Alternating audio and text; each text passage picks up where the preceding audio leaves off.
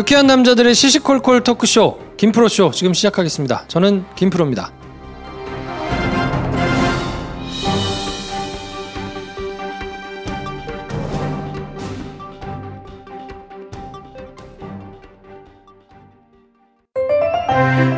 나 이번에 리모델링 했어. 집 리모델링? 아니, 보험 리모델링. 몰랐던 보장은 쉽게 설명해주고, 불필요한 건 줄여서 보험료 다이어트도 해주고, 부족했던 부분은 빈틈없이 채워줘서 올봄의 턱 좀 톡톡히 받지. 나도 지금 바로 신청해야겠다. 1670-7639로 전화해봐. 최고의 전문가가 1대1로 무료 상담해줄 거야. 올바른 보험 올보넷으로 바로 전화해야지. 장편 영화를 준비하고 계신 배준현 감독님 나오셨습니다. 안녕하세요, 배준현입니다. 네, 오늘은 황대리가 없고요. 네. 그리고 사실 오늘은 영화 얘기를 하는 것보다 지방선거 결과가 나왔을 거기 때문에 그렇죠. 그걸 가지고 분석하고 뭐 평가하고 이런 것들이 많아서 가뜩이나 많이 안 본 작품에 그렇지. 영화 이야기를 하는 것이 네. 아, 참 한가한 것 같다라는 생각이 들지만 정치평 하는데 많으니까 많지. 에, 그런 데 가서 들으시고 에, 우리는 꿋꿋하게 영화 얘기합니다. 그렇습니다. 네. 그래서 오늘 할 영화는 디트로이트인데요. 네. 지난달에 저희가 캐서린 비글로에 대해서 네. 살펴보기도 하고 굉장한 기대를 표하면서 네.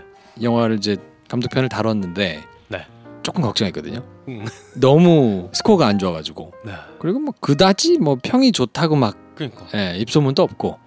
참 기대를 많이 했었는데 우리나라 개봉 일자가 다가옴에 따라 불안함이 계속. 그렇죠. 실망하면 어떡하지? 진짜 별론가 보다. 막 이러면서.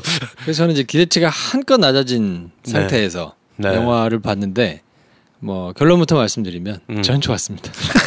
역시 사람이 기대를 안 해야 돼. 아 그런가 봐. 네. 그러니까요. 게시판에도 일부 이렇게 생각보다 별로였다 이렇게 남겨주신 분들도 더러 계시고 그래가지고 네 있었죠. 아, 좀 기억이 나네요. 망작으로 나왔나? 별론가? 하고 봤는데 저는 좋았습니다. 네. 또 깨달은 게 있어요. 우리가 거장이다 하는 사람들은 찍을래야 망작을 찍을 수 없구나. 아, 그렇지. 망치기도 힘들구나. 라는 생각. 이 사람이 의도한 걸 이렇게 넘겨짚어 보고 뭐 이럴 수는 있겠으나 그게 이제 나는 좋았는데 이건 난 좀 아쉬웠는데 뭐 이럴 수는 있겠지만 그거 자체가 막 널뛸 수는 없겠구나. 그러니까 네. 못 만들었다거나 이상하다고 말하기는 참 힘들다. 이제 그렇죠. 그게 실력 아닌가. 대단한 누님이니까. 그렇죠. 네. 자, 그래서 오늘 디트로이트를 할 텐데요. 네. 어느새 이제 배 감독하고 저하고 둘이 영화 얘기를 하는 게 네. 약간 심심한 면이 좀 있긴 한 것 같아요. 그렇게. 좀 뭔가 영화에 정말 관심이 많은 네. 이런 패널이 한 명 정도 더 있으면 좋지 않을까. 그렇지. 하는 생각을 해봅니다만. 네. 저희가 이제 나오시는 분들 출연료도 드리고 이러기 때문에 그렇죠. 돈이 없어요. 광고 다 떨어졌고. 그러니까 네. 일단 디트로이트를 김프로 줄거리 소개로 한번 시작하겠습니다. Here in Detroit, a city of war. On the city's west side, a 150 block area is off limits to everybody. 1967년 폭동으로 도시 전체가 전쟁터를 방불케 했던 미국 디트로이트. 알지어스 모텔에서 세 발의 총성이 들리고 저격수의 총성으로 판단한 경찰과 군은 알지어스 모텔에 묵던 투숙객들을 줄 세우기 시작합니다. 그리고 그들에게 협박과 폭력을 쓰며 저격수를 찾으려 들죠. 그리고 이 과정에서 투숙객들이 경찰에 쏜 총에 맞아 숨집니다. 불편한 모습을 직면하게 하는 영화 캐서린 비글로의 신작 디트로이트입니다. 네, 한 줄평. 안 좋은 역사는 왜 반복되는가? 안 좋은 역사는 왜 반복되는가? 네. 아니 좋은 역사도 반복되지. 그렇지. 네. 저는 한 줄평이 거장의 패기에 존경을. 거장의 패기에 박수를 이렇게 하려다가 박수가 조금 약한 것 같아가지고. 그래. 네. 네. 패기 있다. 이게 백인 여성 감독이기 때문에 더 패기를 부릴 수 있었던 거 아닐까. 그렇지도.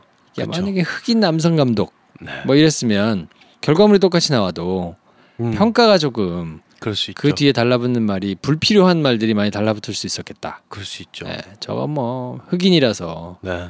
과하게 감정이입을 했다는 둥 네. 표현이 과했다는 둥 그럴 수 있죠. 뭐, 혹은 뭐. 실제로 영화가 좀 그랬을 수도 있고 뭐 어땠을지는 모르겠으나 아니면 이제 오히려 이걸 보고 덜 했다는 둥 그럴 이게 수 뭐냐 있죠. 네. 네. 하는 것도 아니고 안 하는 것도 아니겠다는 둥 뭐 하여튼 여러 가지 말이 이 영화 예고편이랑 뭐 이런 기획되고 만들어지고 있다는 얘기를 들을 때부터 의아하기도 했었거든요. 한편으로는 야 진짜 자기가 할 만한 상황을 그러니까 실화를 모티브로 했으니까 이걸 찍으면 정말 잘 찍겠구나. 정말 찍고 싶겠구나. 이누님이 네. 이런 생각도 든과 동시에 근데 이걸 자기가 해도 돼? 약간 이런 생각을 했었어요. 왜 굳이 이걸 자기가 한다고 했을까? 근데 지금 김프로님 얘기를 듣고 보니까 캐서린 비글로가 했기 때문에 쓸데없는 이런저런 말이 안 달라붙고 오히려 텍스트로만 좀 평가를 받기 용해진 부분이 있지 않을까라는 생각도 들고. 네, 아무튼 저는 아 역시 캐서린 비글로구나. 네, 뭐 이런 생각을 하고 저희가 이제 지난달에 감독에 대해서 막 얘기를 했는데 네.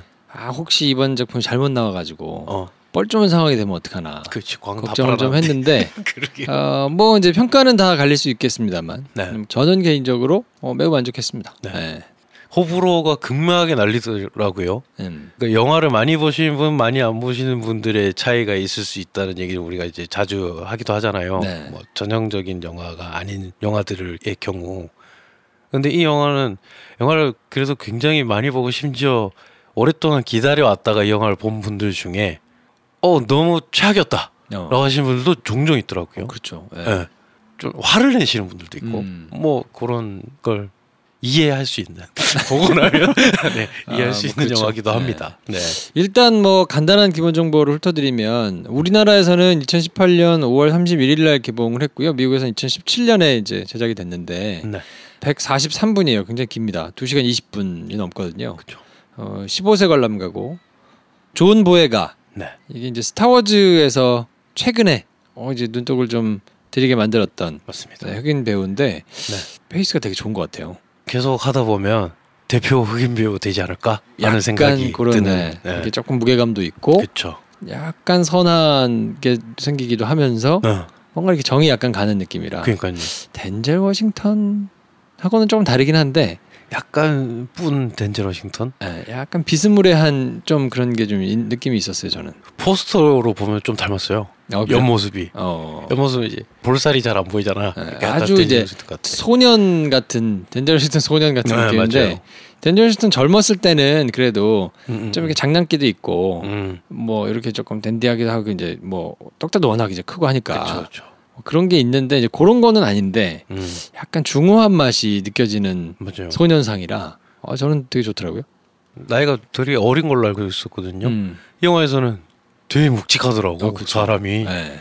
잘하더라. 그리고 이제 안소니 마키, 윌 폴터. 네, 윌 폴터. 야, 윌 폴터가 그렇게 익숙한 배우는 아닌데. 그쵸. 야, 이 배우가 대박이죠. 이 얼굴이 되게 다양하더라고요. 저도 메이즈 러너라는 시리즈 영화가 있어요. 그거 1편을 그냥 한번 본 적이 있어. 내가 그걸 왜 봤는지 잘 기억도 안 나는데 보고 저는 황당했거든요. 뭐야 이게 이러는데 시리즈로 막 흥행을 엄청 했대. 근데 거기서 이 윌 폴터라는 배우가 처음 나왔어요. 네. 그때 저는 왜 옛날에 코엔 형제 영화에 자주 나오시는 정말 특이하게 생긴 얼굴의 배우들 많잖아요.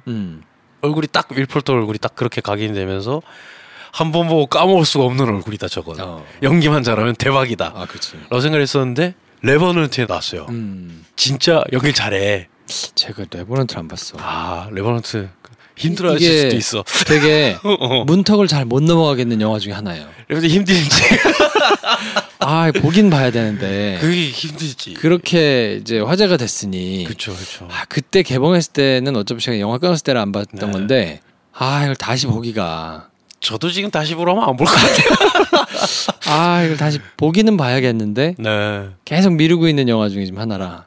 그럴 수 있어요. 네. 저도 그걸 극장에서 개봉할 때 보지 않았다면 계속 미룰 가능성이 농후한. 계속 미루고 있어요 지금. 네. 근데 하여튼 그 윌 폴터라는 배우가 거기서도 나왔어요. 거기 쟁쟁한 배우들 많이 나오잖아요. 네. 근데 딱 각인이 돼요.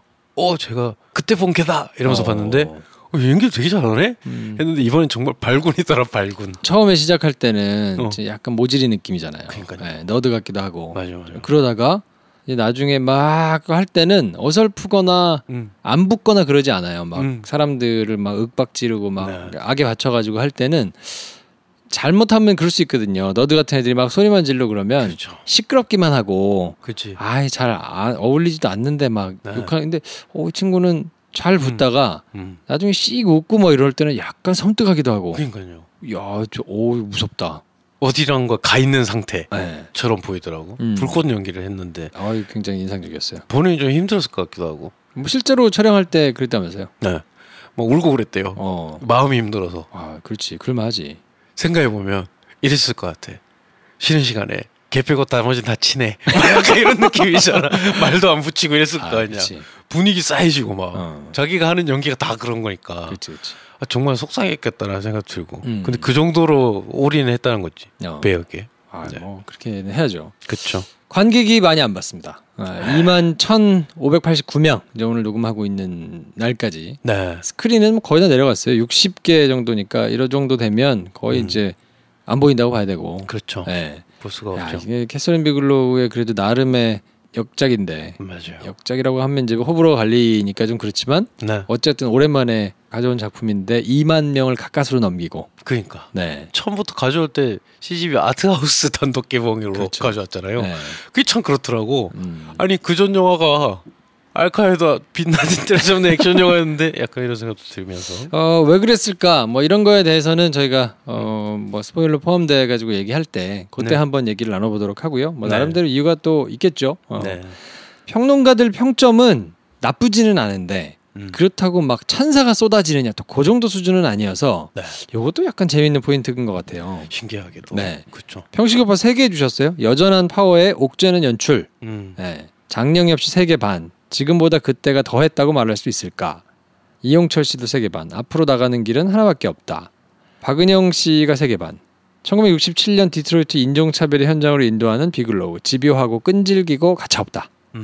허나몽 씨가 4개 주셨네요. 그들이 아닌 나의 차별과 치욕이라면 그냥 지켜볼 것인가? 네, 그러니까 뭐 3개 이하로는 없는데 네. 그렇다고 막 4개 반 이렇게 준 사람이 많지는 않거든요. 그렇죠. 이동진 씨도 3개 반 주면서 영원히 끝날 것 같지 않은 50년 전 그때의 다음 날은 바로 오늘. 네, 이렇게 해줬는데 그러면 아니 뭐 이 정도면 높은 거지. 뭘 얼마나라고 하실까봐 저희 게시판이 이제 활활 불타올랐던 버닝을 보면 버닝은 사실 이동진 평론가 4개 반 줬거든요. 네. 지금 이곳 청춘의 고투를 다룬다는 점에서 한국적이고 예술과 인식의 토대를 되묻는다는 점에서 근원적이다. 네.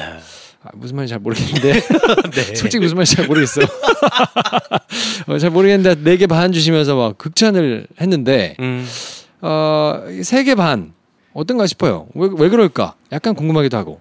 지금 여기에 문제가 아니라는 점에서 우리에게 약간 좀 쫙 공감대가 형성이 덜 될 수도 있겠다는 생각을 하긴 합니다만. 완전 남의 일이라. 네. 뭐 흑인이지도 않고. 그렇죠. 미국 사람도 아니고. 뭐 그러니까 차별이라는 면에서는 뭐 그래도 어느 정도 투영을 해가지고 공감할 부분이 있을망정. 네. 이게 그렇게까지 피부로 와닿지는 않는다라고 말할 수 있겠다. 근데 별점과 별개로 쓰여진 문장들은 그게 피부로 와닿았다는 문장들이니까. 그렇지. 그게 네. 참 묘한 포인트가 아닌가라는 생각이 드네요. 아예 그냥 감독을 칭찬하고 그냥 내 기대에는 별로에 이렇게 하면 모르겠는데 주제를 이제 얘기한 경우를 보면 네. 약간 희한한 포인트 같기도 하고요. 어떤 분들한테 추천을 하면 좋을까요, 이 영화는? 근데 한번 생각해봤어요. 보면서. 본인이 차별을 받는다 혹은 받아본 적이 있었으나 연대에서 혹은 투쟁에서 뭔가 쟁취해본 적이 있는 경험이 있으신 분들이 보면 어떨까. 보기 힘들겠구나 그런 생각이 들더라고요. 오히려 이거는 감정이입을 하기도 안 하기도 너무 힘들고. 그렇다면 내가 어쩌면은 저렇게 편협한 폭력적인 가해자의 입장으로 쉽게 돌아설 수도 있겠다라고 반추를 할 수 있는 분들이 잠재적 반추자들이 보기에 좋은 영화다 했을 때 그럼 잠재적이라는 의미에서 이 영화를 보고 반추를 할까? 사람들이? 안 하지. 네, 그런 점에서도 또 추천하기 애매하고 뭐 하여튼 이런 게 있더라고요. 일단 저는 막 추천하기가 좀 어려운 포인트는 길어요. 너무 길죠. 2시간 25분 동안 진이 다 빠지지. 대단한 서스펜스가 있다고 보기는 물론 이제 나름대로 그 안에서 어떻게 될까. 저는 사실 시계 별로 안 보고 봤거든요. 네. 아, 물론 중간중간에 한 번씩 보긴 했어요. 네. 근데 많이 남았더라고 시간이. 길었어. 이게 지루해서 본다기보다 야 이렇게까지 보면 얼마 남았지? 보면 1시간 반. 많이 남았구나 아직. 네. 그렇죠. 한참 보다가 다시 했는데 40분. 오 네. 많이 남았네. 내가 얼마나 더 당해야 되지? 약간 이런 느낌으로. 그게 지루한 건 아닌데 희한한 그쵸, 경험이었어요. 그쵸. 네. 네. 뒤가 그래도 좀 정리되는 씬들이 쭉 있잖아요. 그게 없고 끝났으면 본 내용만 꽉 차 있고 뒤에 이제 정리되면서 후일담처럼 나오는 얘기가 많이 없고 끝내버렸으면 전 더 힘들 뻔했어요. 그렇지. 그래서 2시간을 넘겨서까지 그래도 좀 이렇게 내 마음에 이렇게 진정시켜주는 신들이 있어서 전 그래도 좀 오히려 더 봐진 것 같긴 한데. 만약에 이거는 스포일러가 되니까 좀 그런데 지금과 다른 이제 마무리. 그 뒷부분이 네. 산막에 이제 넘어가가지고 끝에 이제 다른 마무리가 됐으면 좀 더 봤을까요? 아, 글쎄요. 좀 그게 크게 큰 영향은 없었을 것 같아요. 영향 못 미쳤을 것 같아요. 왜냐하면 이 영화 전체를 끌고 가는 스타일이나 아니면 그 주제를 다루는 방식이 하여튼 묘한 지점이 있어서 어쩌면 우리가 추천하기 주저되는 게 이제 영화가 보기에 좀 힘들다라는 것도 있겠지만 어쩌면. 내가 이걸 4개 반 5개 하고 극찬을 해버리면 내가 이걸 즐겼다라는 인상이 들까봐 그렇게 함부로 평가하기 좀 힘든 부분이 아닐까? 지금 다시 돌이켜보니 그런가? 그럴 수도? 어쩌면 예를 들면 뭐 시카리오 같은 영화 혹은 뭐 제로 다크 서티 야 빛나는 뭐 나쁜 놈이잖아. 걔 때려잡으면서 이런저런 막 거기 막 잔혹한 장면도 나오고 굉장한 센 딜레마 갈등 상황에 놓이는 양쪽이 다 보이는데도 어쨌든 장르적으로 스릴러로서 내가 즐겨도 이게 괜찮을 것 같은 어떤 요소가 있는데 이 영화는 즐길 수는 없잖아 라는 입장이 다들 있다 보니 말하기 조심스러워지는 거 아닌가. 추천하기도 조심스러워지고 그런 면이 좀 있겠네요. 네. 그러니까 이게 절대악으로 표현되는 그래도 대다수의 사람들이 그렇게 여기고 있는 상대를 두고 네. 뭔가를 쫓아가고 뭐 이런 영화라면 조금 마음의 부담이 덜할 텐데 네. 이건 사실 지금도 실존하는 이제 피해를 당하는 피해자에게 뭔가 이렇게 막 가해하는 사람들에 대한 영화니까 그쵸. 이거를 마구마구 추천해가지고 보기가 참 마음 단단히 먹고 보지 않으면 네. 쉽지 않은 면은 있긴 하겠네요. 그래서 그런 피해자들이 지금 현존하는 입장에서 실제 일어난 일을 다룬 영화라면 이렇게 하는 게 최선 아닌가? 라는 생각도 다시 들더라고요. 그래서 오히려 추천을 할 사람들이 지금 말하다가 생겼네요. 실제 어떤 일어난 일에 대해서 내가 알게 됐고 거기에 대한 울분과 정의감 이런 걸 토로하고 싶고 그래서 사람들에게 잘 이해하게 하고 싶다. 웅변이나 글이 아니고 저널이 아니고 영화로 그걸 하고 싶다 하는 사람들에게 이건 필견의 영화다. 그럴 수도 있고 아닐 수도 있고. 그게 제 입장에서는 약간 이게 좀 어떤 사건을 다루는 방식에 대해서 좀 많은 생각을 해주게 되는 영화 같아요. 그렇죠. 이거 좀 뭐 2부에 얘기하겠지만 거장이기 때문에 잘하는 사람이기 때문에 사실은 할 수 있었던 거라 이런 마음을 가지고 잘못하면 이제 거의 한 8, 9할은 망하죠. 그렇죠. 뭐야 도대체 뭘 하고 싶었던 거야. 그리고 심지어 막 본 사람들 마음에 생채기 내리고 막 이도 아니고 저도 아니고 도대체 뭐야. 그렇죠. 뭐 이럴 수 있는 영화인데 굉장히 그거를 잘 만들어서 네. 그렇죠. 그 이제 그렇게 만들고 싶은 사람은 참고할 만한 영화이기는 분명한 것 같고. 네. 그러면 저희가 이제 좀 답답하네. 영화 얘기를 못 하고 지금 애둘러서 막 얘기를 해야 되니까. 네. 극장에서 보시기는 쉽지 않을 텐데요. 다른 방법으로. 어쨌든 좀 보실 수 있으면 각 잡고 앉아가지고 볼 수 있으면 좋을 것 같거든요. 그 이 영화가 미국에서도 막 전국 개봉을 막 대대적으로 한 게 아닌 것 같아요. 그래서 이게 흥행 지켜 잘 안 돼 있던데 극장에서 내려도 다행인 것은 미국에서도 그래서 여러 IPTV나 넷플릭스 같은 뭐 다른 채널이 있었어요. 아마존이었나? 여기 개봉하고 얼마 안 돼서 바로 공개가 돼서 많은 사람들이 그걸로 봤거든요. 우리나라에도 아마 그런 식으로 들여오지 않을까? 뭐 극장에서 그렇겠죠. 내리더라도 시간이 조금 걸리기는 할 텐데 네. 어쨌든 한번 보시면 이제 호불호는 조금 나뉠 수 있지만 네. 그래도 저희는 하여튼 재밌게 봤으니까 네. 그러면 저희는 잠깐 쉬고 와가지고 이제 영화의 내용이 포함된 디트로이트에 대해서 한번 얘기를 해보도록 하겠습니다. 네. 딱 한 번 원하는 시간으로 돌아가 만나고 싶은 사람을 만날 수 있다는 신비의 찻집 푸니쿨리 푸니쿨라. 이곳에 4명의 남자가 찾아옵니다. 일본에서 70만 부가 넘게 팔린 가와구치 도시카즈의 베스트셀러 커피가 식기 전에 우리나라 제목 푸니쿨리 푸니쿨라의 후속작 이 거짓말이 들통나기 전에 비빔국수.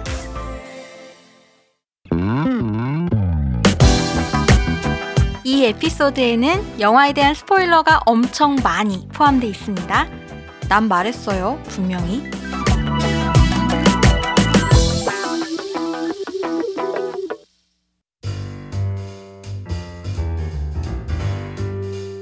네, 영화 디트로이트 스포일러가 포함된 내용으로 얘기를 할 텐데요. 네.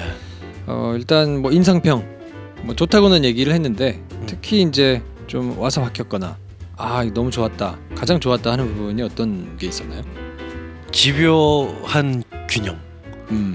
정말 집요하고 본격적인데 영화 자체가 네. 균형을 잡는데 온 신경을 다 쏟아 부었다는 게 좀 느껴지는 장면들이 이를테면 이제 균형이라 그러면 어떤 것과 어떤 것의 균형일까요? 많은 분들이 아시다시피 흑백 인종 문제로 과열된 상태에서 일어난 참사에 다룬 실화를 모티브로 한 영화인데 네. 디트로이트 폭동 소요 그리고 이 모텔에서 일어난 살인사건 이게 사실 흑인을 증오하는 백인 경찰들이 공권력을 남용해서 일어난 참사다 이렇게 그냥 간단히 얘기하면 얼마나 편해요. 그럼 폭동이 왜 일어났어? 폭동이 일어난 뒤에 그럼 사후 처리는 누가 어떻게 한 거야? 라고 했을 때 되게 쉽게 말하기 어렵게 찍어놨더라고요. 보면 뭐 약탈이 일어나는데 왜 이웃 주민들의 것을 불태우고 약탈하는 것은 도움이 안 된다라고 말하는 흑인 정치가 또 나오고 이 사람들을 우리가 도와야 된다라고 말하는 백인 경찰도 나오고 물론 이제 말은 그렇게 하면서 그 신념이 이상하게 엇나가서 이상한 행동을 하기도 하지만 그 경찰들이 백인 소방가들이 열심히 불을 끄고 있고 거기에 돌을 던지는 흑인도 나오고 그렇다고 흑인 상점이 막 방화와 약탈로 피해를 보고 있을 때 정말 멀쩡하게 생긴 백인 여성이 그 안에서 뭐 타작인지 뭔지를 또 들고 나온 장면도 있어요. 그게 마치 다큐멘터리에서 포착되듯이 찍혔는데 그게 포착된 게 아닐 거 아니냐.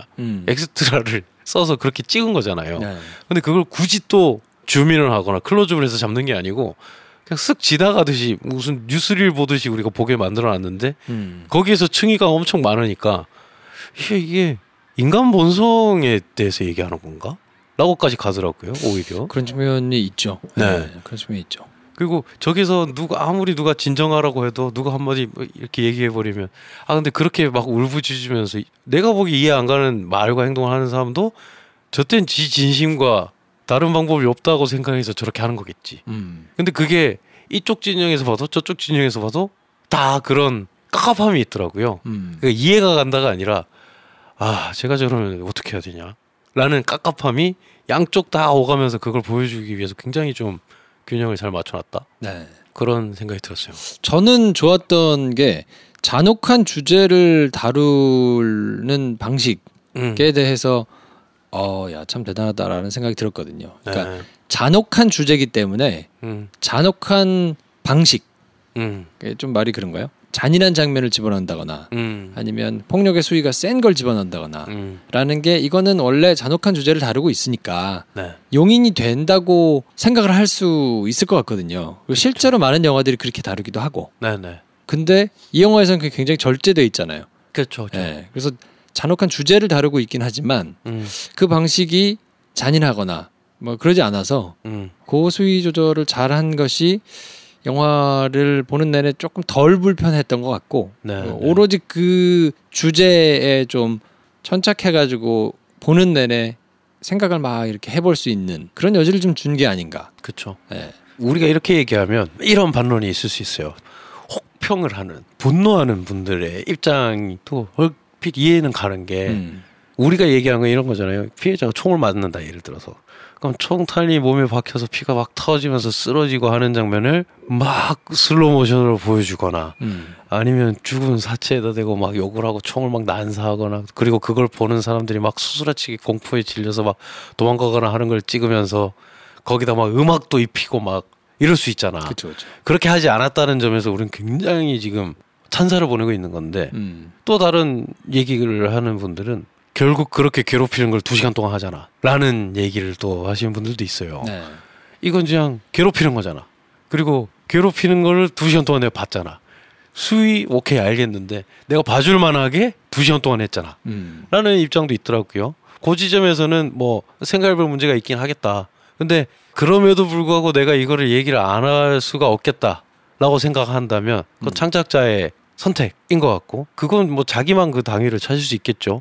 그랬을 때 저는 이제 그 이후에 만들 때 어떤 선택을 하는가를 더 논하고 싶다. 물론 저는 이제 다른 방향에서 보면 그런 반론도 있을 수 있지만 또 이런 반론도 있을 수 있을 것 같거든요. 야 실제는 더 했어. 아 그럴 수도 있죠. 근데 저걸 저렇게 아무런 부담이 없이 순화를 하거나 미화하는 거는 맞는 거냐. 아, 그럴 수도 라고 있죠. 얘기를 이제 하실 수도 있을 것 같아요. 오히려.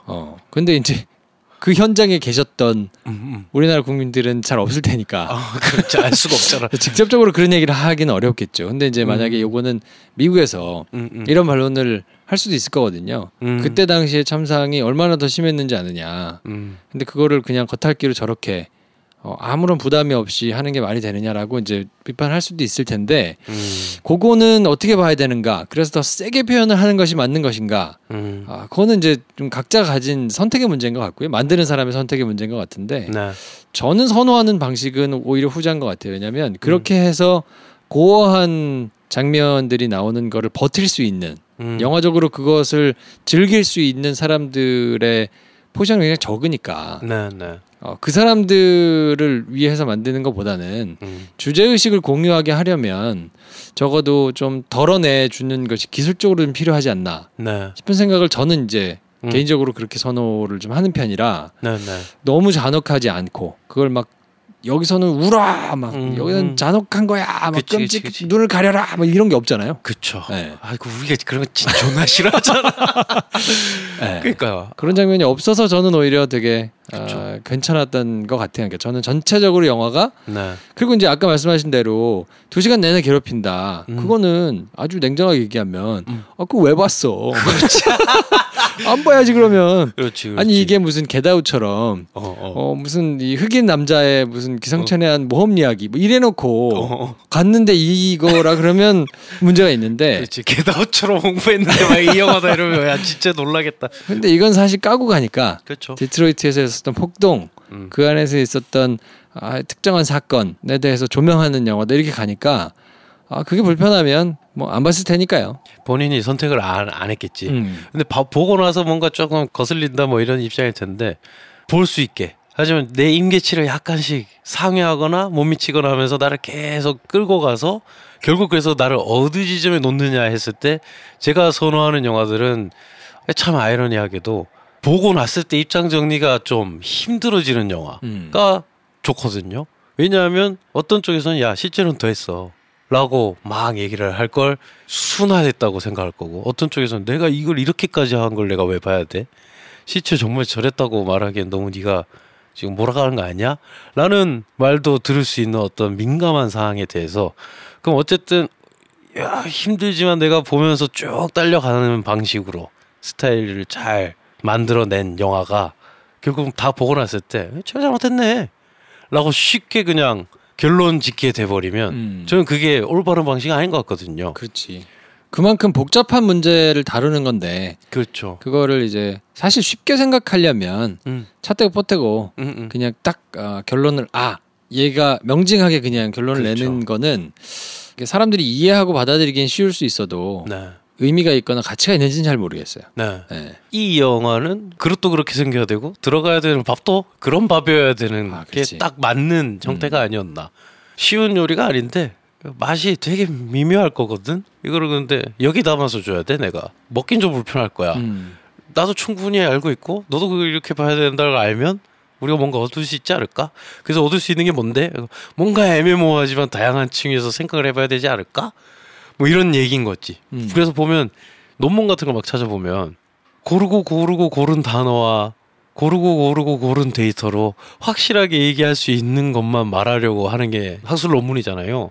그래서 쓴 걸 보면 밥 먹으면 배부르다 같은 얘기만 나올 수밖에 없는 그런 명제가 나오는데 거기 도달하기 위해서 온갖 이렇게도 해보고 저렇게도 해보고 근데 여기서 변수가 이렇게 있으면 이렇게 될 수도 있고 하면서 할 수 있는 말은 근데 내가 이거밖에 없어 라는 자세로 쓰여진 것들이 있단 말이에요. 근데 난 잘 쓰여진 논문은 이렇구나 라는 느낌을 가진 적이 있었는데 아 이런 주제를 다뤄서 이걸 어떻게 다뤄야 될지를 오래 생각한 사람이 만든 영화는 저렇게밖에 할 수 없는 거구나.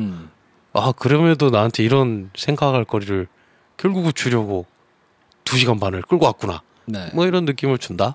이제 우리끼리 녹음하기 전에 이제 배 감독이 얘기를 했는데 그게 이제 분명하게 드러난 게 영화가 특정한 사람의 시점을 따라서 쭉 가는 방식이 네. 대부분이 이제 그쵸. 따라가는 방식이잖아요. 그게 이제 감정이입하기도 쉽고 이해하기도 쉬운데 네. 이 영화는 사실 시작해가지고 끝날 때까지 어떤 특정한 사람의 시선을 따라가지고 가지 않거든요. 그렇죠. 근데 그게 사실 감독으로서 이 선택하기 쉬운 방법은 아닐 텐데. 그렇죠. 한신 주도적인 역할을 하는 애들은 있어요. 근데 되게 묘한 게 이상하게 몰입은 안 돼요. 왜냐면 그 상황 자체가 일반적인 상황이 아니잖아. 네. 감정이 내가 쟤한테 공감이 된다거나 따져 묻고 싶은 어떤 상황에서 내가 어떤 걸 선택해야 된다거나 이게 아니고 너무 공포스러운 상황인 거예요. 그냥 이해할 수 없는 상황. 그렇죠. 그 상황에 그냥 놓이게 돼요. 근데 내가 누군가를 예를 들면 존 보헤가가 맡은 역할 세큐리티 역 걔를 만약에 따라갔다. 걔는 사실 지금 위험하지 않거든요. 잘 어떻게 해가지고 내 동료 내 브라더들을 안전하게 데리고 나갈 수 있을까 한 명이라도 더. 근데 내가 만약에 걔를 따라가게 영화가 찍혔다면 히어로 무비가 됐어야 되는 거예요. 실패한 히어로가 돼버리는 거고. 그리고 사실 그러면 나는 별로 조마조마하지도 않았을 거예요. 왜냐하면 무시로 이 문을 드나들 수 있거든 얘는. 그럼 백인 경찰을 내가 따라갔다면 이해를 할 수 없거든. 혹은 거기서 피해를 보는 흑인에 내가 마음이 인해가지고 거기 그냥 벽을 보고 서 있는 애가 여기서 내가 잘 도망갈 수 있을까? 라는 거를 내가 따라가야 하는 영화가 됐다면 굉장한 스릴을 주는 호러 영화가 됐을 거예요. 어느 한쪽도 선택을 안 하더라고요. 대신 내가 적당한 거리에서 방관하면서 볼 수밖에 없는 상태에서 나를 위치시켜놓고 굉장히 주관적인 시점으로 찍힌 컷들로 나를 굉장히 객관화시킨 위치에 놓고 이 영화를 보게 만든다. 이게 야, 이 컷은 이 주관과 객관이 5대5, 6대4, 7대4 뭐 이렇게 계산하고 한 것 같아 보이진 않고 캐서린 비글로쯤 되니까 이 영화에서 본능적으로 여기서는 누구 하나 이렇게 따라가 버리면 안 돼. 여기서는 이 정도 거리는 유지돼야 돼. 하지만 현장감을 줄이면 이렇게 찍어야 될 것 같아. 하게 본능적으로 그냥 이 실력 발휘가 된 게 아닌가 하는 그쵸. 생각이 들죠. 그러니까 대표적인 인물이 말씀하신 대로 이제 3명인데 존 보헤가가 있고 레리가 있고 네. 크라우스가 있잖아요. 이제 크라우스가 백인 경찰이고 윌 폴터 같은 레리가 이제 그 노래하는 나중에 이제 성가대로 끝까지 했다는 네. 마무리는 이제 레리의 시점으로 끝나니까 사람들이 아 그래 가수가 되고 싶었던 애가 이 트라우마를 겪고 그것 때문에 결국은 그냥 가수의 꿈을 접고 네. 근데 그 찾아온 기회를 주변 동료들은 안타까워는 하지만 자기들은 그냥 거기서 누리면서 네. 나름대로 그냥 가져가고 뭐 이렇게 이제 끝나기 때문에 네. 이게 사실 처음부터 그럼 레리에 대한 얘기냐 그렇진 않단 말이에요. 그렇지 않죠. 시작이나 중간이나 이런 데는 또 존 보헤가가 한참 나오고 막 하니까 네. 이게 참 되게 독특한 지점을 좀 가져간 부분이 아닌가. 그냥 사진 찍을 때도 인물 사진 찍을 때도 DSLR 이런 거 이제 망원 렌즈로 찍으면 얼굴만 이렇게 탁 보이고 나머지 포커스 흐리고 하면 야 이쁘다 하잖아요. 네. 근데 수학여행 단체 사진은 그렇지 않잖아. 그치. 그래서 수학여행 단체 사진은 객관적인 것 같거든요. 느낌이. 그리고 한 명을 내가 이제 여친을 벚꽃 아래서 찍은 망원 렌즈로 찍은 건 굉장히 주관적인 시선이잖아요. 근데 이 영화 자체가 그런 수학여행 컷 같은 컷이 없어요. 그러니까 영화가 다 주관적인 컷이야. 너무나 주관적인 느낌을 주는 컷인데 누구의 시선으로 봐야 될지 내가 판단을 못하는 위치에서 그걸 보니까 너무 묘한 거예요. 그렇죠. 가다가 계속 그렇지 저 사람이 있었지. 아, 쟤는 이렇게 했구나 하다가 어느샌가 또 다른 사람을 보고 있고. 네. 그리고 저는 되게 또 독특하게 느꼈던 게 뭐냐면, 독특하다 그러면 좀 그렇고, 아, 이 영화라는 게 어쩔 수 없이 쳐다보고 있으면 약자의 시선을 따라갈 수밖에 없구나 하는 걸 느낀 게, 크롭스가 처음에 도둑질해가지고 도망가는 애를 뒤에서 총으로 쏘고 그래가지고 왔잖아요. 그래서 뭐 감찰 와가지고 한참 감찰을 당하고 살인죄를 기소할 거다.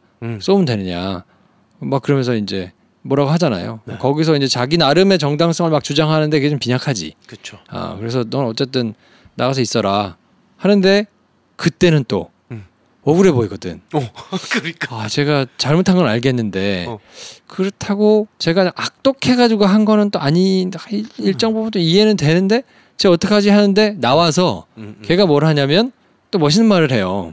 어떻게 됐냐 물어보니까 아니 괜찮다. 야, 큰일 난 거 아니야? 막 그러니까 아니 저 사람은 저 사람 일을 하는 거고. 맞아 맞아. 우리는 우리 일 하는 것처럼 똑같은 거잖아. 괜찮아 가자 할 때는 또 멋있거든. 그러니까. 네. 그러니까 아 이게 영화가 어쩔 수 없이 약자의 시선을 따라가게 되는데 나중에는 또 그 사람이 가가지고 막 한 거를 보면 전체적으로 영화를 크게 보면 네. 이 사람이 와서 그렇게 악독하게 사람들을 막 잔인하게 몰아붙이고 할 수밖에 없었던 철학의 빈곤함 네. 그리고 약간의 숨어있는 잔혹한 본성 네. 뭐 이런 것들을 이제 설명해 주느라고 그 씬을 아마 넣었을 텐데 그쵸, 그쵸. 그걸 촌스럽지 않게 넣었잖아요. 맞아요. 그 시점에서는 적어도 아 그치 쟤도 지 할 일을 하는 거지 라는 생각을 하고 지나가게 만드니까 그쵸. 야 이게 참 굉장히 잘못하면 네. 얘는 정말 그냥 나쁘기만 한 놈 그쵸. 이렇게 표현을 많은 영화가 하거든요. 네. 쟤는 정말 그냥 악하기만 하고 매사에 그냥 너무 막 날뛰기만 하고 그래서 가서 저기서도 막 그렇게 했다. 뭐 이런 거를 세팅을 해놨으면 굉장히 불편할 것 같은데 사실 그게 쉬운 방법이잖아요. 사실은 악당이 사이코패스면 얼마나 쉬워. 그치. 설명 안 해줘도 됐거든. 네. 근데 그게 우리가 실제로 어떤 사안에 대해서 생각할 때도 그렇게 생각하게 만드는 경향이 있는 어떤 매체나 미디어라면 나 그게 문제가 있는 거 아닌가 오히려? 라는 생각이 드는 거예요. 그러니까 뭐 오락으로 즐긴다면 상관없는데 뭐 제가 미친놈이니까 아 그렇구나 얼마나 쉬워요. 네. 이를테면 이런 거죠. 조현병인 사람이 저지른 범죄다. 아 이래버리고 이해 내가 다 이해했다고 얘기를 해버리면 저 병이 있어서 저랬다. 아 굉장히 내가 잘못 이해한 거잖아요. 그 사안에 대해서 걔가 어디서 무슨 일을 하고 있었는데 이런 병을 앓는데 저는 사정이 이런데 아 물론 그래서 내가 얘를 좀 더 이해하려고 하는 노력이 얘가 저지른 어떤 나쁜 짓에 대해서 감면을 해주려는 게 아니고 이 사안을 제대로 파악하려는 노력이 있어야 되는데 우리 보통 그냥 조현병자가 누굴 찔렀대. 아, 알고 보니까 조현병이었대. 아 이러는 식으로 영화에서 악당을 그릴 때도 약간 그런 식으로 단순화시키는 게 우리에게 습관처럼 돼 있지 않나? 네. 이 영화는 그래서 최대한 그러지 않기 위해서 온 힘을 기울이겠다? 그렇죠. 그거를 고민을 굉장히 많이 한 것 같아요. 그래서 네. 폭동을 다루는 영화인데 그 폭동이 사실은 어떻게 보면 약탈하고 던지고 막 이렇게 가는 거를 더 집중해가지고 조명하거나 그릴 수도 있었을 것 같은데 네. 그게 영화의 첫 부분에 그냥 후루룩 나오잖아요. 네, 네. 그러니까 폭동이 일어날 수밖에 없는 이런 이유를 정당성을 막 부여해 준 다음에 이게 빵 터져 나와서 폭발되는 걸로 만들어 놓으면 나름대로 좀 그것도 좀 멋있게라는 네. 표현이 좀 그렇지만 그릴 것 같은 유혹을 좀 많이 받을 것 같은데 그럴 수도 디트로이트 있죠. 폭동이라는 것 자체가 네. 큰 단위의 폭동이었으니까 네. 근데 그렇지는 않단 말이에요. 그쵸. 그러니까 사람들이 왜 폭동을 저렇게 사람들이 일으키는지에 대해서는 그렇게 몰입을 하기가 좀 어렵게 배경처럼 그냥 슥슥슥 막 계속 지나가고 네. 오히려 이 사건에만 이제 이렇게 중심을 맞추니까 그게 물론 감독이 이제 의도를 한 것이겠습니다만 네, 네. 많이 고민을 했겠구나. 내가 지금 여기서 하고 싶은 얘기가 어떤 거지라는 거에 대해서 계속 반추를 하면서 좀 설계를 하지 않았을까. 그럼 물론 이 LGS 모텔에서 일어난 일에 대해서 그럼 누군가가 잘못했고 근데 그게 처벌이 제대로 되지 않았다는 이야기 정말 근데 왜곡시키지 않아야 하는 이야기는 정말 피하지 않고 다 하거든요, 사실. 그러면서 아니 죽은 사람이 있는데 죽인 사람이 없는 사건이 돼버렸다는 거에 대해서는 끝까지 계속 얘기를 하거든요. 뭐 그거야말로 너무 명확하니까. 네. 심지어 그때는 또 너무 노골적이라고 할 만큼 나중에 재판정에 서 있는 양복 입고 온 경찰들은 너무 얄밉게 또 잘 그려놨어요. 그러니까 그 균형감이 너무 절묘하다. 그러면 야 그런데 이 영화가 그럼 주제가 뭐 착한 흑인을 괴롭히는 백인 이렇게 단순하지 않아서 좋다는 건데 하고 싶은 얘기가 뭔 것 같냐라고 했을 때 저는 그래서 아 인간 본성을 되게 잘하는 사람이구나 이 사람이 라는 생각이 계속 들었어요. 어떤 면에서는 처음 이 사단을 일으키게 된 장난감 총성 그 전에 백인 여자들이 이제 방에 놀러와가지고 막 얘기를 하고 있을 때 마치 몰래카메라처럼 흑인이 어떤 일을 당하는지 내가 설명해줄게 하면서 장난감 총이라고 얘기 안 하고 막 자기 친구한테 겨누고 막 쏘가는 장난을 치는 장면이 있잖아요. 네. 그때 느꼈던 불편함이 사실은 백인 경찰들이 애들을 쭉 세워놓고 농담도 아니고 진담도 아닌 것처럼 얘기할 때랑 사실 받는 느낌이 똑같았거든요. 이거는 내가 압제받는 위치에 서 있을 때와 내가 압제할 수 있는 위치에 서 있을 때 내가 어느 정도까지 내 본성을 추악한 본성을 드러낼 수 있고 어느 정도까지 남을 이해하고 남을 도울 수 있는 위치에 설 수 있는가에 대한 질문을 계속하는 것 같더라고요. 그래서 존 보헤가의 캐릭터가 절묘했던 것 같은 게 흑인들 중에도 얘를 싫어하는 애가 있고 얘는 자기가 그래도 되게 좋은 일을 한다고 생각해서 백인들한테 누가 봤을 때 굉장히 치욕적이지만 굉장히 위선적이지만 아, 이렇게 해야 되는 거라고 라고 스스로는 하고 있을 만큼 균형이 잘 잡힌 사람으로 나오거든요. 근데 이 사람도 할 수 있는 게 아무것도 없다는 거. 그쵸. 이 정도 위까지 일이 커지면 그런 걸 계속 건드리는 영화라 보는 내내 보기가 쉽지 않았다는 말이 이 영화한테 보내는 찬사가 아닐까. 그래서 뭔가 다른 사람한테 추천하기가 네. 매우 좀 껄끄럽지 않나.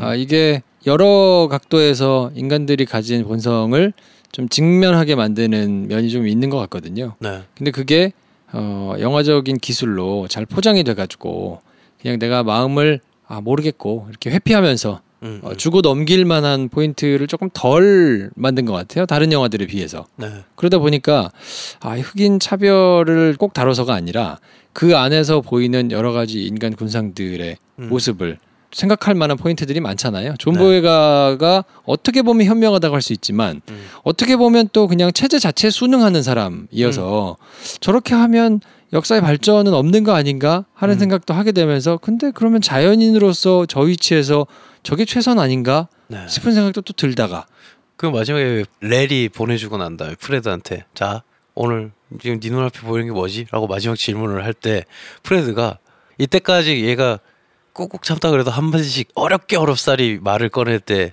정말 이치에 맞는 말을 하는 용기 있는 캐릭터였는데 그때는 정말 제발 아무 말 안 하길 내가 바라고 있더라고요. 닥쳐라. 닥치고 빨리 나와라.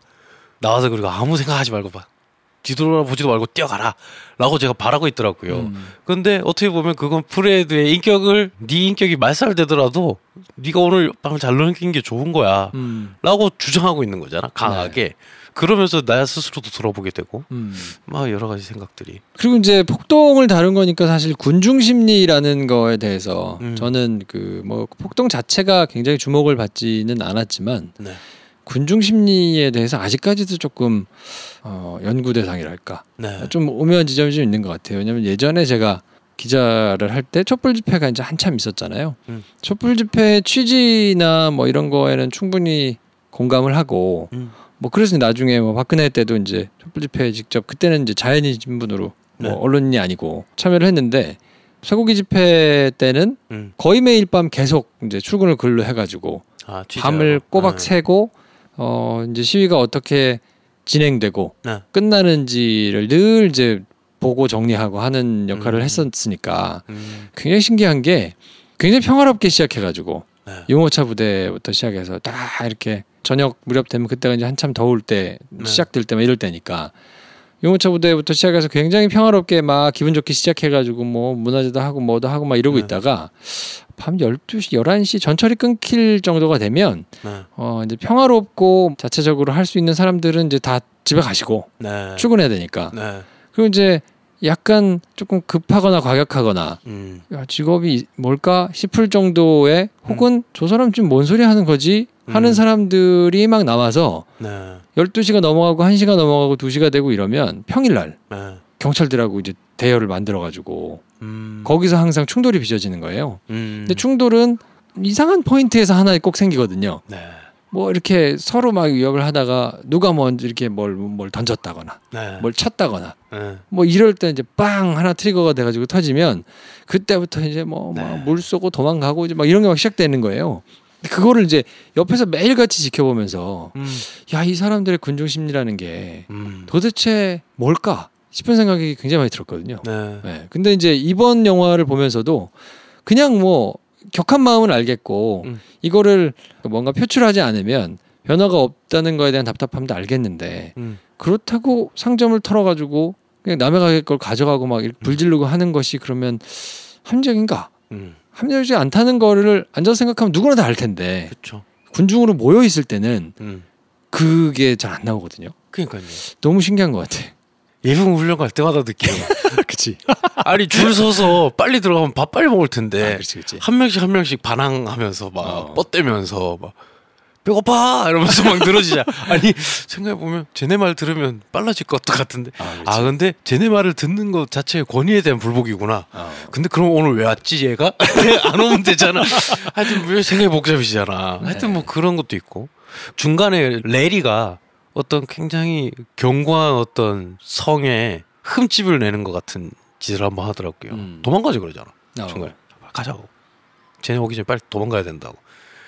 정말 그 유능한 심지어 마블 월드에서는 팔콘인 참전 용사 안소니 마키도 벽에 기대서 손을 떼지 못하고 있는데 레리가 막 두리번 하더니 가자고. 얘네 지금 밖에 나가 있으니까 지금 가자. 물론 그게 실패로 돌아갑니다만. 근데 왜 그러지 못할까 사람들이 라는 생각을 저도 하면서 비슷한 생각을 했던 것 같아요. 대부분 그냥 수능하고 있을 때 한 명이 툭 튀어나와가지고 야 이거 이상하잖아 라고 말을 왜 못할까. 그리고 꼭 그럴 때 하지 말라고 하는 조용히 있으라고 도망가지 말라고 너 왜 그러냐고 하는 사람들도 꼭 있잖아요. 네. 근데 그 사람들도 이해가 안 가진 않아. 프레드와 레리가 도망에 실패하면 첫 번째 쟤네가 죽겠지. 두 번째 그럼 우리에게도 불이익이 올 것 같거든. 그러니까 서로 그냥 다 가만히 있으면서 다 같이 망하는 길로 가고 있는 걸 그냥 가만히 냅두고 있단 말이에요. 아, 저 포인트도 참 신기하다. 네. 나라고 달랐을까? 라는 생각도 들고. 그렇죠. 그 이제 굉장히 그렇게 억압적인 상황에 처하면 네. 거기서 뭔가 목소리를 높여가지고 그 목소리를 높인 애가 이제 장난감 총 쏘내니까 네. 저렇게 될 확률이 높다는 걸 모두가 다 동물적인 판단으로 이제 알고 있는 거라서 네. 그거를 거슬러서 하기가 쉽지 않고 그래서 그거를 제대로 거슬러서 뭔가 합리적인 생각을 끝까지 유지하면서 한 사람들에게 뭐 존경과 박수를 보내는 걸 텐데 네. 야 그게 계속 불편하잖아요. 보고 있으면 그쵸. 야 인간이 나름대로 합리적인 것 같아도 모여서 뭔가를 할 때 꼭 저렇게 비합리적인 얘기나 행동들이 나오고 네. 그것을 단체로 바꾸지 못하는 것들 그리고 사실 나중에 재판이 가가지고 제대로 된 게 아무것도 없으니까 아무도 처벌 안 받고 그냥 말도 안 되는 궤변 같은 게 계속 법정에서 왔다 갔다 하면서 그것도 배심원들이 그냥 다 결국 받아들여주고 네. 뭐 이런 것들이 있으니까 결론이 만약에 그 사람들이 끝까지 처벌을 받았거나 아니면 누가 찾아가가지고 뭐 차라리 복수라도 했으면 좋겠다는 생각이 개인적으로 막 들더라고요. 진짜 그런 생각이 들 정도로 그냥 존 보헤가 가가지고 그래 법은 처단 못했지만 그렇죠. 죽어라 이 새끼야 막 이렇게 그러면 걔가 이제 바로 덴젤 워싱턴이 되는 거지.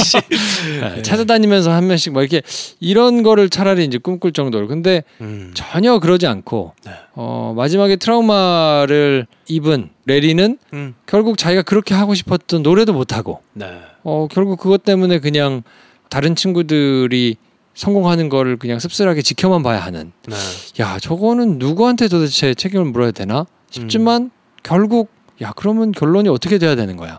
알아서 그냥 저런 거 안 당하고 잘 사는 게 최선인가 네. 뭐 이런 이제 여러 가지 층의 생각을 하게 되니까 아, 이 영화가 어떤 사람들한테 이렇게 쫙 2시간 반 즐기고 재밌었다. 아, 너무 훌륭하다. 라고 말하기에는 그런 거를 그냥 곱씹어서 계속 생각해보는 걸 좋아하는 사람들이 아닌 이상 아, 그게 환영받는 영화가 되기엔 좀 쉽지 않겠다. 그쵸. 네, 이런 생각이 좀 들더라고요.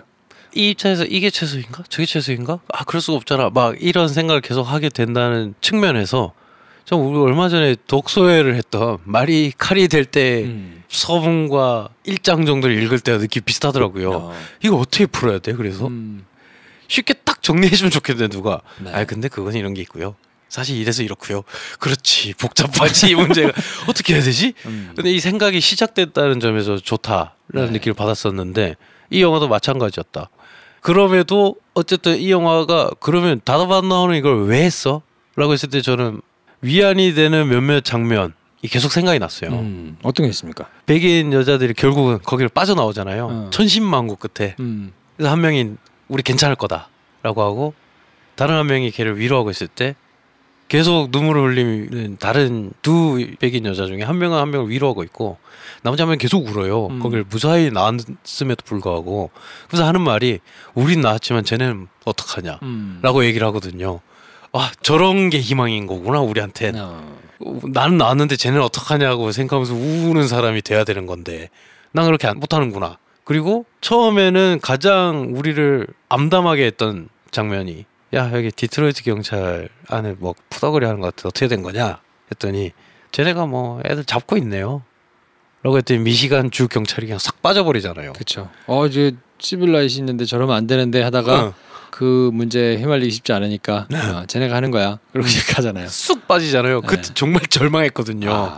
근데 그 주변에 걔네만 있던 게 아니죠. 주 방위군부터 시작 다 있었잖아. 네. 근데 걔네가 오히려 서로 나는 모르는데 하기 너무 쉽잖아요. 우린 거기 있었지만 책임 소재 떠넘기기 너무 좋잖아. 목격자가 많은 상황이 될 수도 있는 거지만 아무도 목격을 못하는 상황이 될 수도 있는 거잖아요. 사람들이 많으니까. 근데 거기서 결국 그 안에 들어가서 끝까지 신문을 하는 걸 돕는 군인 한 명 있잖아요. 걔가 결국은 처음에 장난감 총을 쏜 칼의 친구를 살려주잖아. 네. 아 그래도 저기서 저런 선택을 하면 사람 하나를 살리구나 제가 라는 생각이 들더라고요. 그러면 내 위치가 주방위군이 될 수도 있고 아니면 모텔 투숙객이 될 수도 있고 디트로이트 경찰이 될 수도 있고 미시간 경찰이 될 수도 있는데 어쨌든 존 보헤가처럼 들어가서 그걸 다 보면서 뭔가를 하면 변화가 있을 수 있다고 생각해야 되는 거구나. 그런 점에서는 약간 좀 희망적이다. 그러니까 이제 지금 저희가 얘기한 거를 쭉 들어보시면 이런 포인트에서 감동을 하시거나 이게 이렇게 곱씹어서 생각하는 걸 좋아하시는 분들이라면 네.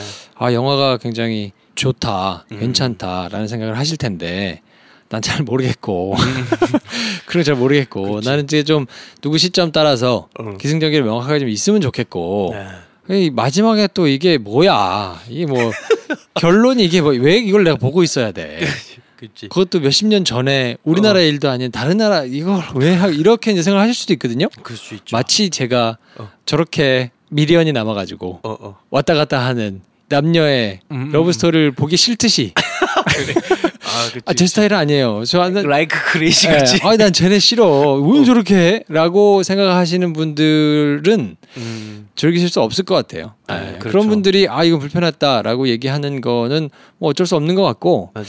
다만 저는 기분 좋았던 포인트는 이제 캐서린 비글로우라는 영화 잘 만드는 그것도 이제 여자 감독 이제 나이가 많으신 분이 네. 자기의 실력 발휘를 나름대로 글쎄요 바람을 좀 잘 탔으면 뭐 오바마 때 나왔으면 그러게 상을 좀 받지 않았을까요? 그러게 지금 트럼프 시대여서 상을 이렇게까지 못 받는 거 아닐까 싶은 생각을 저는 조금 하거든요. 그럴 수도 있겠네요. 네.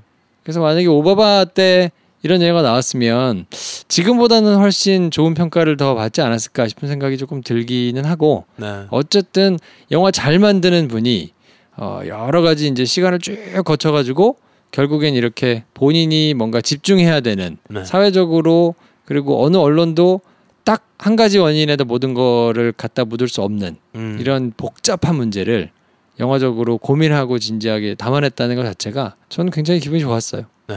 제목이 디트로이트잖아요. 그러니까 우리나라로 치면 뭐 광주 뭐 이런 거죠. 광주 이런 거잖아. 이거 미국인들은 우리보다 더 와닿는 게 있겠죠. 막 표현을 안 하더라도 그런 점에서 정말 용기 있구나 이 사람이. 팩이 있죠. 네. 정말 멋있는 감독이구나. 감탄했습니다. 네. 자, 그래서 오늘은 디트로이트에 대해서 얘기를 나눠봤는데요. 네. 이제 영화가 많이 내려가가지고 보시기는 조금 쉽지 않겠지만, 요런 얘기를 듣고 궁금하다 하시는 분들은 기대를 너무 많이 갖지 말고요. 시간이 좀 길어요. 네. 떠오른 영화가 고레다 히로카즈 감독의 여러 영화들이 있지만 아무도 모른다는 영화가 있는데 이 영화 뭐 알겠고 의미도 좋고 좋은 거 잘하는 거 알겠는데 나 힘들어 말 하셨다 하면 이 영화 보면 똑같이 힘드실 것 같고 그게 근데 난 계속 마음이 짠하지만 계속 생각이 나고 너무 좋아. 좋은 영화인 것 같아. 라고 만약에 혹시 하셨던 분들은 이 영화가 싫을 리가 없다. 그걸 바로 밑으로 삼을 수 있겠다. 알겠습니다. 네. 아무튼 이번 달 내내 이제 영화가 좀 비수기이고 네. 워낙 영화가 좀 많이 안 걸려 있어요. 맞아요. 그래서 저희가 영화를 고르는 것 자체가 지금 굉장히 힘들거든요. 네. 네. 왜냐면 해도 잘 안 들어요. 많이 안 보는 영화는. 여러분들이 네. 잘 안 듣는다는 네. 얘기예요. 저희는 네. 재밌기는 한데 네. 아무튼 뭐 그런 면이 있어가지고 조금 고르기가 좀 그런데요. 네. 저희는 다음 주는 이제 오션스8이 나오니까 화요일 개봉 영화는 그게 제일 커서 그거를 할 것 같고 네. 다음 주에 또 다른 영화 가지고 찾아오도록 하겠습니다. 다음 주에 목요일날 뭘 할까를 기다리는 분들이 굉장히 많다고 저희는 그냥 한번 생각을 해보겠습니다. 네. 뭐 영화들 여러 개 나오니까 그 중에 하나가 되겠죠. 저희는 다음 시간에 또 다른 영화 가지고 찾아오겠습니다. 안녕. 안녕. You think we're bluffing? We don't bluff.